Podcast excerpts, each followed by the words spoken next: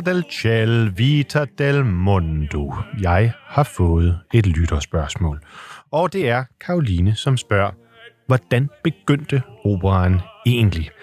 Og det er et godt spørgsmål, for øh, alle har jo et forhold til opera, eller de fleste har i hvert fald en idé om, hvad det er, om det er noget, de kan lide eller ikke kan lide. Øh, vi kender alle sammen Nessun Dorma fra Turandot. Ja, vi kender alle sammen nogle klange, nogle øh, melodier af Mozart, Beethoven osv. osv. Men hvordan begyndte egentlig det hele? Og det er derfor, vi starter med den her lidt gamle klang i musikken. Vi er nemlig helt tilbage ved den person, som øh, nok må kaldes for den første operakomponist. Det er nemlig Monteverdi. Monteverdi, som øh, i sin tid i det gamle Italien, inden det overhovedet var blevet til Italien, blev kaldt sammen af en række rige mænd, som havde samlet sig i en lille klub, de kaldte Camerata. Og øh, de havde fået en idé, og den idé det var, at man skulle genopleve antikkens musikstil. Altså det, man vidste, øh, som man havde lyttet til i det gamle Rom og øh, helt tilbage også i det gamle Grækenland, det var man øh, blevet interesseret i igen her i tiden lige omkring og 1600. Øh, og øh, hvad gør man så? Jamen, man tager selvfølgelig fat i samtidens største øh, komponist, og det var madrigalmesteren Monteverdi, og prøver at få en idé om, hvordan kunne det egentlig have lyttet. Man vidste jo, at øh, de græske tragedier og skuespil Jamen, det var en blanding af øh, dans, øh, solist, øh, fremførelser, altså det vi i dag vil kalde for arie og recitativ, og så kor. Og det blev derfor også fundamentet for de første operaer, for den nye eller genoplevede opera-tradition, som øh, de her rigmænd i gruppen Camerata altså finansierede. Og det blev Claudio Giovanni Antonio Monteverdi, som øh, på den måde kom til at øh, lægge navn til, eller hånd til måske snarere, til hvad vi i dag kalder for, øh, for ja, øh, øh, fødsel, eller i hvert fald den moderne operas fødsel. Og det øh, lyder noget anderledes end det, som øh, vi måske i almindelighed øh, forbinder med øh, klangen fra opera, i hvert fald hvis vi taler Verdi, Puccini og ja, de sådan mere romantiske øh, komponister. Men det er netop fordi, det oprindeligt var et forsøg på at vende tilbage, altså tilbage til det gamle græske, tragedierne, komedierne osv.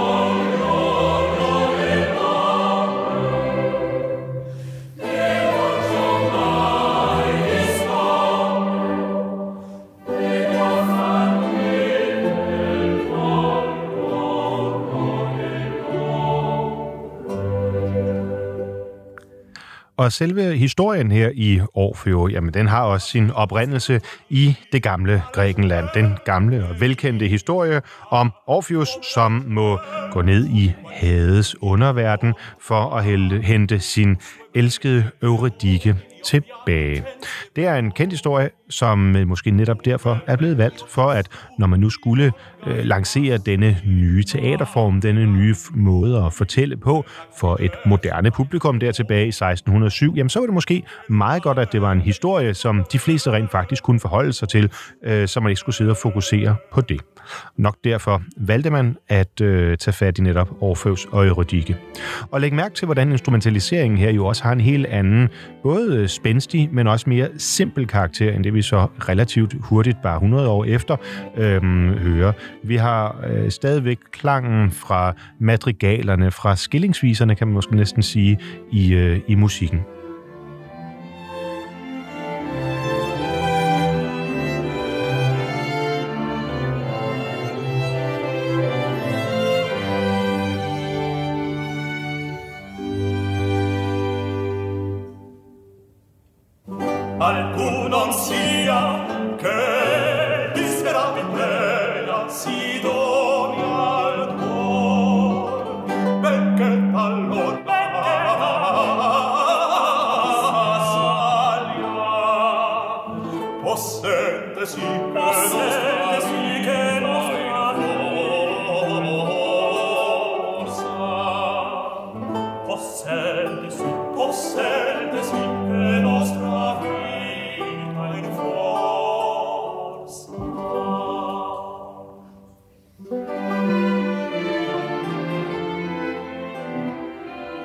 Monteverdi er ikke den eneste komponist, som har sat musik til fortællingen om Orpheus og Eurydike. Det er, øh, ja, det er lidt af en evergreen inden for opera-genren.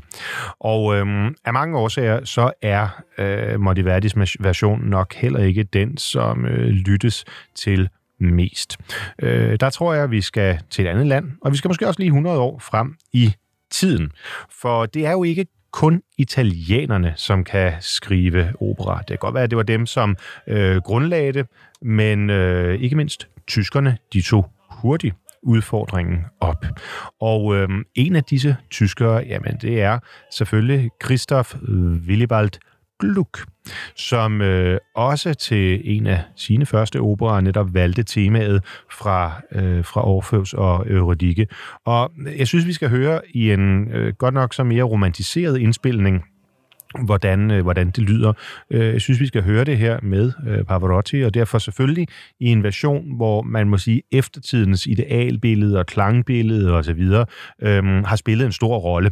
For der er ingen tvivl om, at, at det betyder noget, hvor mange violiner og så videre, og stryger generelt, man vælger at, øh, at sætte i, øh, i orkestret. Og der øh, kan nutiden selvfølgelig rigtig meget i forhold til så at peppe øh, samtidens musik op. Men øh, når vi alligevel skal høre den her øh, moderne indspilning, så er det, ja, jeg, jeg forsøger aldrig en lejlighed til at høre Luciano Pavarottis stemme, men det er også i forhold til bare at bemærke, hvordan klangen i instrumentaliseringerne har forandret sig, øh, hvor vi helt tydeligt befinder os i øh, et sted i den, øh, den øh, hvad kan vi sige, den øh, sene middelalder, eller i hvert fald i en meget, meget tidlig rokoko med, øh, med Monteverdi, så er der ingen tvivl om, at øh, hvor Gluck han tager over jamen der bevæger vi os i retning af øh, den tradition, den måde at lave melodier og instrumentalisere på, som vi øh, blandt andet hørte øh, ganske kort tid efter fra øh, Bach og Mozart og så videre. Så lad os høre her, øh, altså fra Glucks Orfeus og Eurydike, Che faro senza Eurydice. Det er Orfeus ulykkelige sang, hvor han står og spørger sig selv, hvad skal jeg gøre uden Eurydike?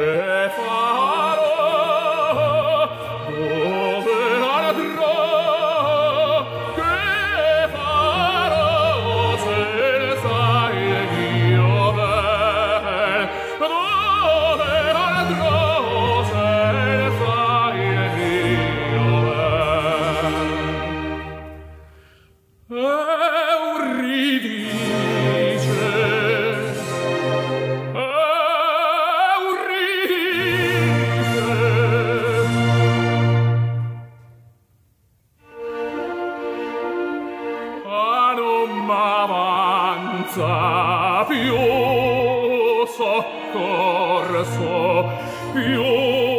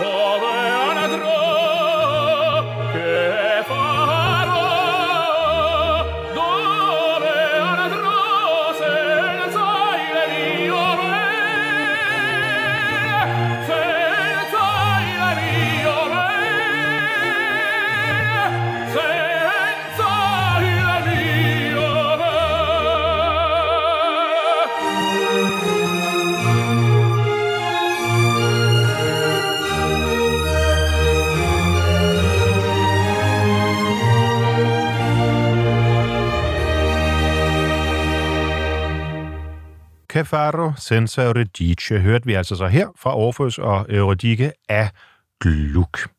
Og med det så tror jeg, at vi i hvert fald for denne omgang lægger, hvad kan man sige, den tidlige opera øh, lidt bag os. Og øhm, så vil jeg tillade mig at vende mig imod en anden lytterhenvendelse, som jeg er så heldig at have fået her fra Jørgen, som spørger, om jeg ikke kan sige noget mere om værdig. Øhm, og fordi Jørgen har bemærket, at jeg i et tidligere program har talt om, at øh, Verdi øh, igennem sit øh, operavirke øh, udvikler sig og øh, går fra et udgangspunkt til et, øh, til et andet i, øh, igennem sit, sit lange, lange liv. Og det er fuldstændig rigtigt, og øh, er i sig selv en, en dybt fascinerende øh, ting at følge øh, Verdis øh, måde at udvikle både sig selv, men dermed også den italienske øh, opera på.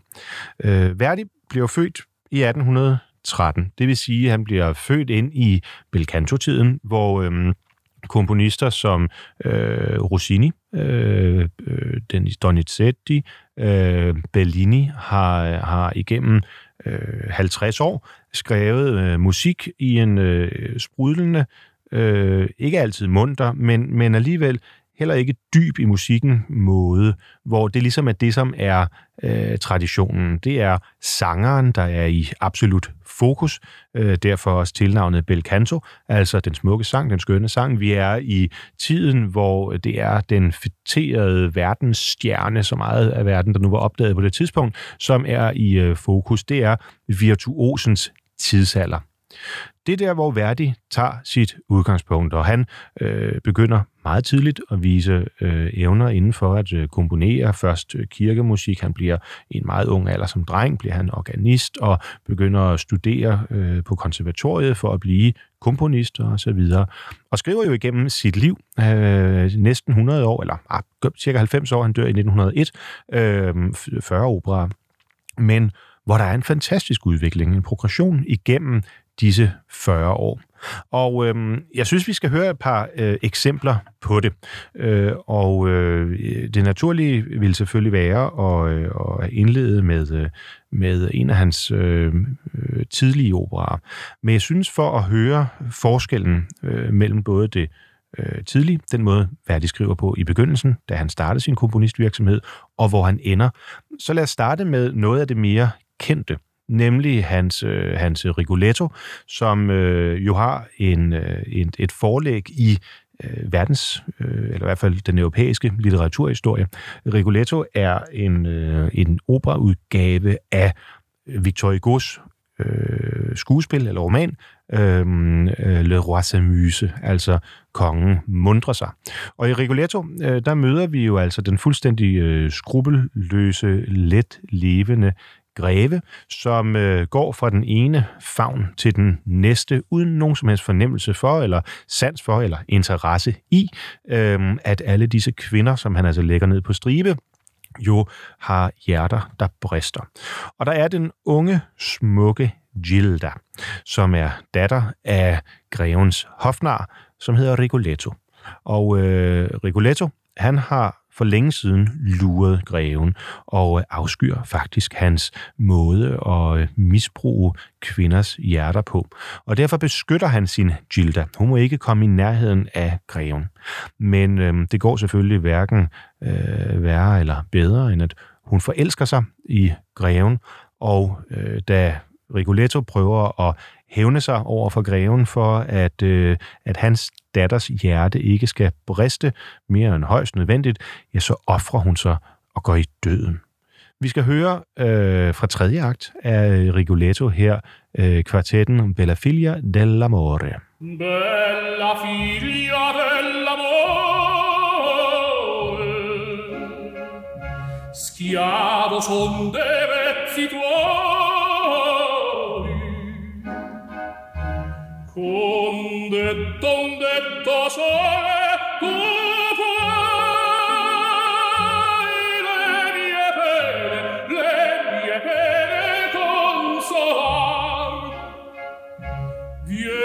senti del mio cuore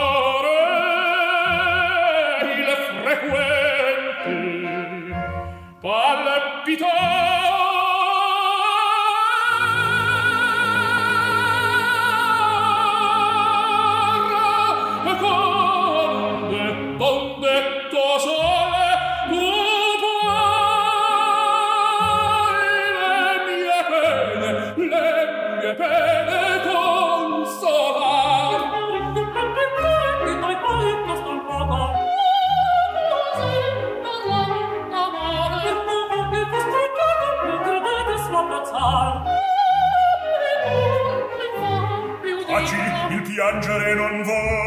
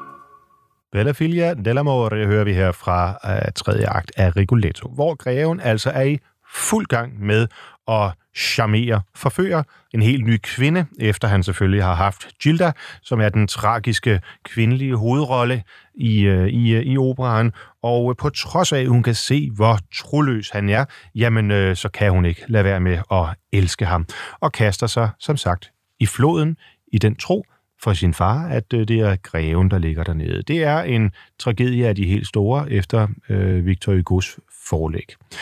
Man hører musikken her lækker, egal.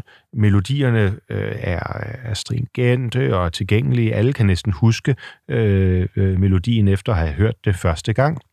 Bella Villa la da, da, da, da.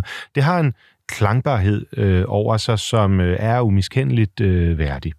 Øh, vi er her i en af de øh, tre store midteroperaer, som, som Verdi han, øh, han skriver.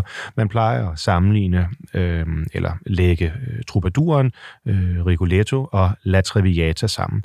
Øh, og visse fællestræk er der i hvert fald unægteligt, fordi øh, ligesom Rigoletto altså er med Victor Hugo som forlæg, jamen, så er øh, La Traviata jo øh, Alexander Dumas' øh, øh, Camelia-damen, der er lavet til, øh, til opera. Vi er her i 1800 50'erne.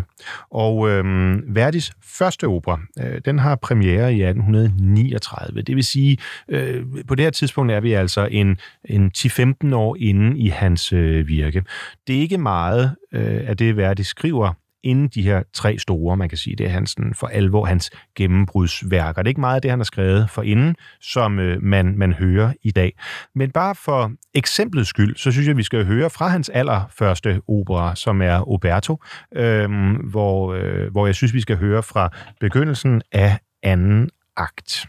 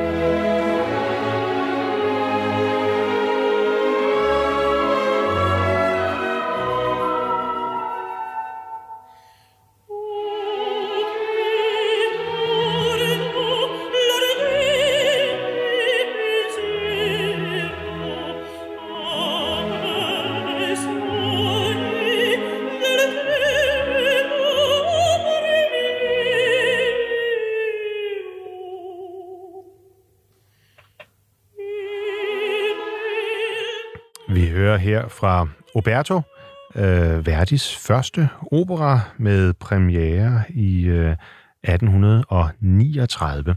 Øh, og vi hørte i en af de få indspillinger, der foreligger fra det bayerske, eller med det bayerske radiokor og mm, Mønt, fra München øh, orkestret, Münchiske orkester, jeg ved ikke, hvad det hedder.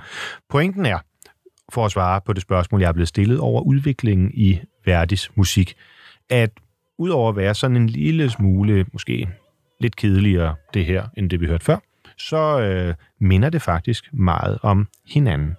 Og sådan er det med mange af Verdis operaer fra de tidlige år. Der er ikke sådan den store udvikling, og derfor så hører vi dem heller ikke. Han skriver øh, en hel stribe øh, værker, som i dag er gået fuldstændig i øh, glemmebogen. Øh, operaer som Alzira, øh, Il Cosaro, Konge for en dag, øh, igen med, øh, med et forlæg fra, øh, fra litteraturhistorien, La Battaglia di Legnano og så videre. En helt stribe opera frem til han så pludselig, og for alvor for, må man sige, hul på, ja, hul på bylden med øh, Rigoletto, Traviata, Troubadouren og så videre og så videre. Og derfra, der begynder han virkelig øh, at udvikle mere og mere øh, både sin egen stil, men det kan man måske også godt sige, han har her, hvor han bygger videre på belcanto-genren og øh, får, får stemmerne til at blive en mere integreret del af orkestret og orkestreringen osv. Så, videre. så Verdi har trods alt sin, sin egen genre på et tidligt tidspunkt, men slet ikke sammenlignet med det, som i hans sceneværker bliver en, en fuldstændig ny, ny og, øh, og øh, anderledes klang i både stemmebeherskelsen, men også i, øh, i orkestret. Når vi om lidt skal høre fra øh, Otello, øh, som er en af hans, øh, en af hans senere operaer, jamen, så vil man høre en umiskendelig anden klang. Øhm, øh, nogen vil måske sige mørkere, men, øh, men, men, men det er stadig lyrisk og, øh, og ja, selvfølgelig meget øh, sangbart, øh, så der er ikke nogen tvivl om, at vi stadigvæk befinder os i øh, værker af en komponist, som har begge ben plantet i belcanto-genren, men alligevel med en anden øh, orkestrering, en anden gravitas i, i orkestret, en anden bredde, også rent fysisk, hvor vi lige pludselig har et langt større orkester øh, foran os. Og det er der, hvor man, synes jeg, må sige, at, øh, at Verdi virkelig er, er interessant. Fordi øh, efterværdig, øh, jamen der kommer jo øh, af store italienske komponister, øh, Leoncavallo, Mascagni og så videre, men jo især øh, Puccini. Og Puccini tager så musikken et nyt skridt fremad. Det har vi talt om flere gange i, øh, i programmet her, at øh, både i hans melodirigdom, men også hans måde at bruge især messingblæser, violiner og så videre, jamen der er der bare øh, ingen tvivl, når man hører øh, Puccinis musik. Han står bare på skuldrene af Verdi, og især den sene Verdi. Øh, Puccini blev født i 1870 og øh, har sin begyndende sådan, øh, for alvor kompositioner der i øh, 1890'erne. Han slår sådan for alvor igennem med Manon Lescaut, øh, La Bohème og andre værker, vi har, vi har hørt øh, her.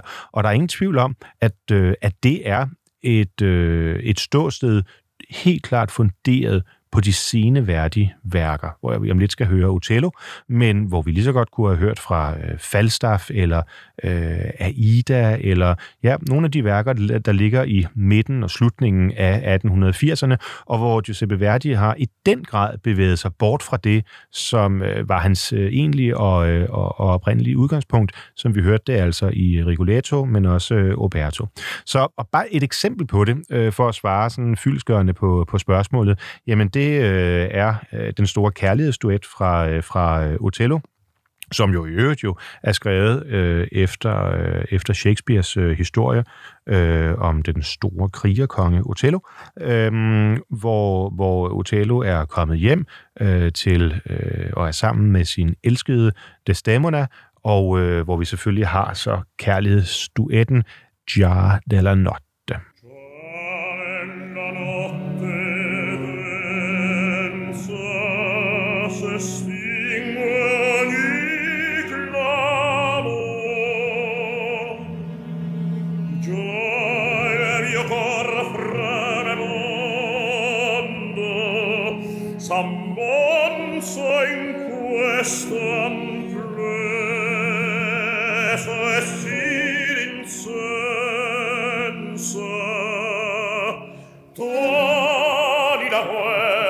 la sinavi silmo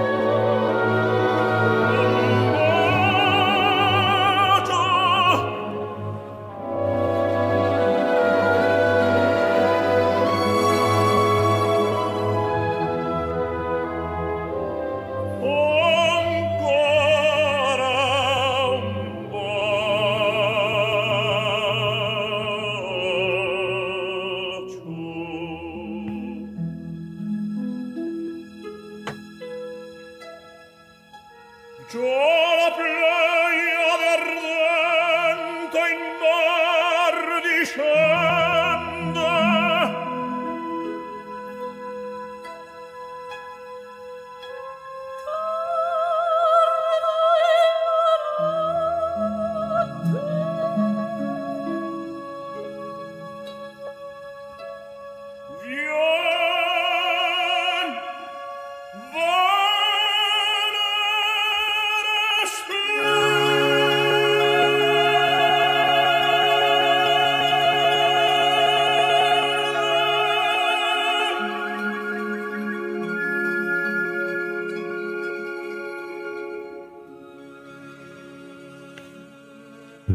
Venere Venus lyser. Og så bliver det ikke mere romantisk øh, i Verdis Otello. Øh, jeg håber, du lægger mærke til den øh, spændingsfyldte, nærmest en fortættede måde, strygerne hele tiden bygger op på. Øh, det er en, en fuldstændig anden musikalitet, en fuldstændig anden stemning i musikken, end, øh, end det, som vi hørte tidligere i, i Rigoletto. Og det er ikke bare tilfældige øh, elementer eller tilfældige valg for lige at underbygge en pointe. Du vil høre det igennem øh, alle hans øh, senere værker, at, øh, at øh, musikken har ændret karakter. Det er som to forskellige komponister. Så øhm, tak for det gode spørgsmål. Jeg håber, at de her tre eksempler fra Verdis langstrakte kompositionsvirksomhed, øh, 40 operer øh, har han efterladt øh, verden, at det giver et, øh, et lille billede på øh, den udvikling øh, og den facetterede komponist, som, øh, som Verdi er og, og repræsenteret. Se, nu har vi jo øh, tidligere øh, at på omgang været inde på det her med, at øh, forskellige komponister godt kan levere øhm, øh, musikværker øh, til den samme fortælling.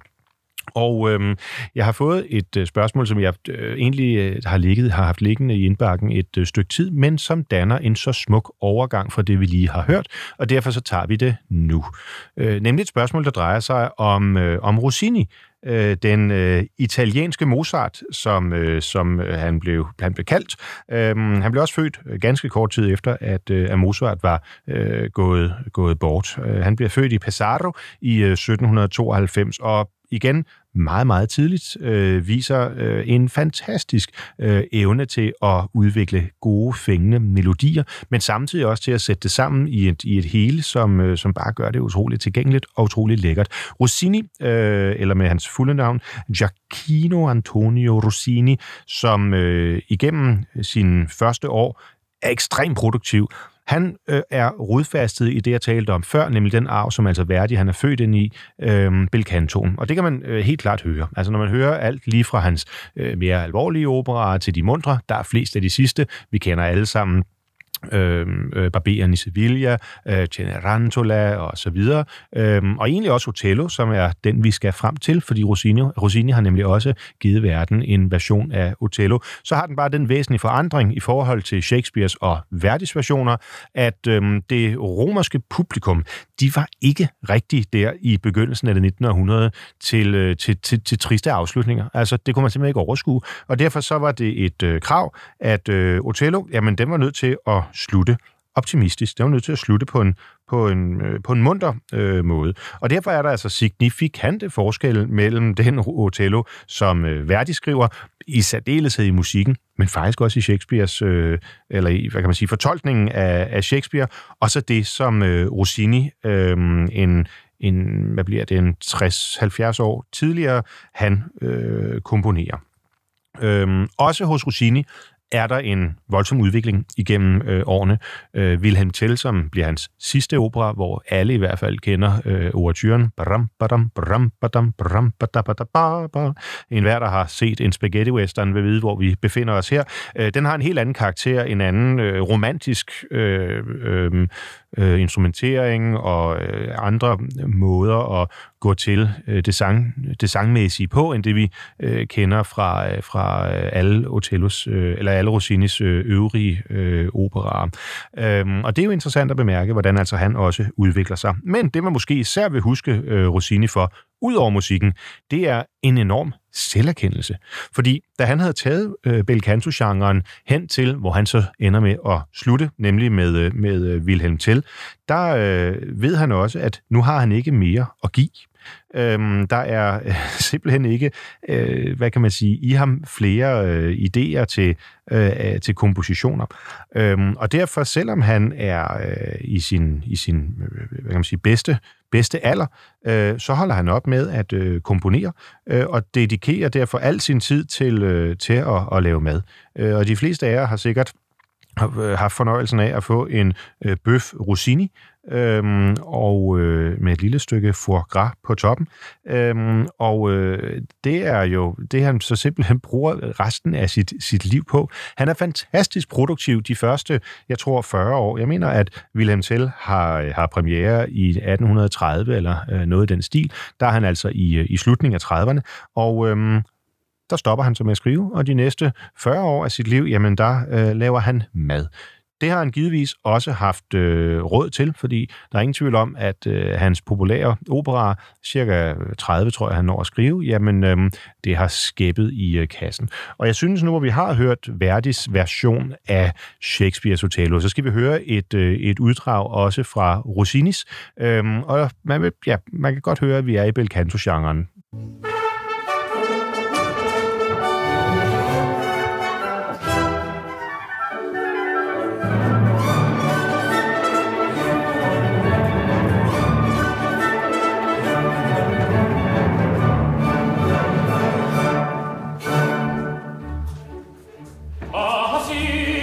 volta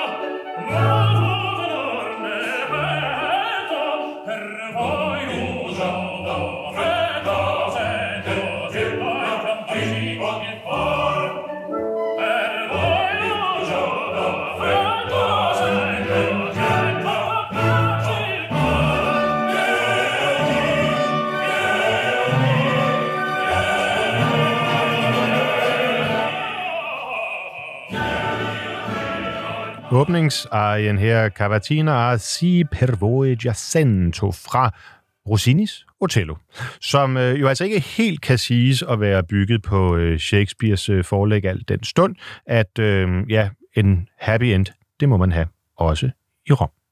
Og det leder mig til et andet spørgsmål, som vi er så heldige at have fået her, nemlig, hvorfor skal opera altid være så triste? Hvorfor skal der altid være nogen, der dør? Og øh, sådan er det heller ikke. Line, kan jeg sige her, det er Line, der har stillet spørgsmålet. For øh, der er masser af mundre operaer. Du kan gå ind og høre nogle af de tidligere udsendelser, som øh, vi har øh, lavet her på 24-7 i Kammertonen, hvor øh, blandt andet øh, både ja, Mozarts opera, Così fan tutte og øh, Figaro's Bryllup og så videre er af en ganske munter karakter, men selvfølgelig med alvorstemaer øh, indenover. Men når nu vi er ved Rossini, og øh, når vi er ved operaer, som bygger på øh, kendte forlæg, altså sådan øh, bøger og skuespil i, øh, i verdenslitteraturhistorien, så er det selvfølgelig nærliggende også lige at komme forbi La Cenerentola, eller Askepot, som vi kalder hende på dansk. Øh, for da øh, Rossini havde øh, haft øh, gigantisk øh, succes med sin berømte Barber i Sevilla, der i øvrigt er en forudgående historie, der matcher Figaro's bryllup hos Mozart. Ja, ja, tingene hænger sammen her. Jamen, da han havde fået den succes i hus, så kastede han sig straks over Askepot-eventyret, som naturligvis også fik en disnificering, og derfor så hedder den i, i, i, i, i det oprindelige forlæg, der hedder den La Cenerentola, og sia la bontà in triumf, triumfo, altså hvordan øh, godheden øh, til sidst vil, vil, øh, vil sejre.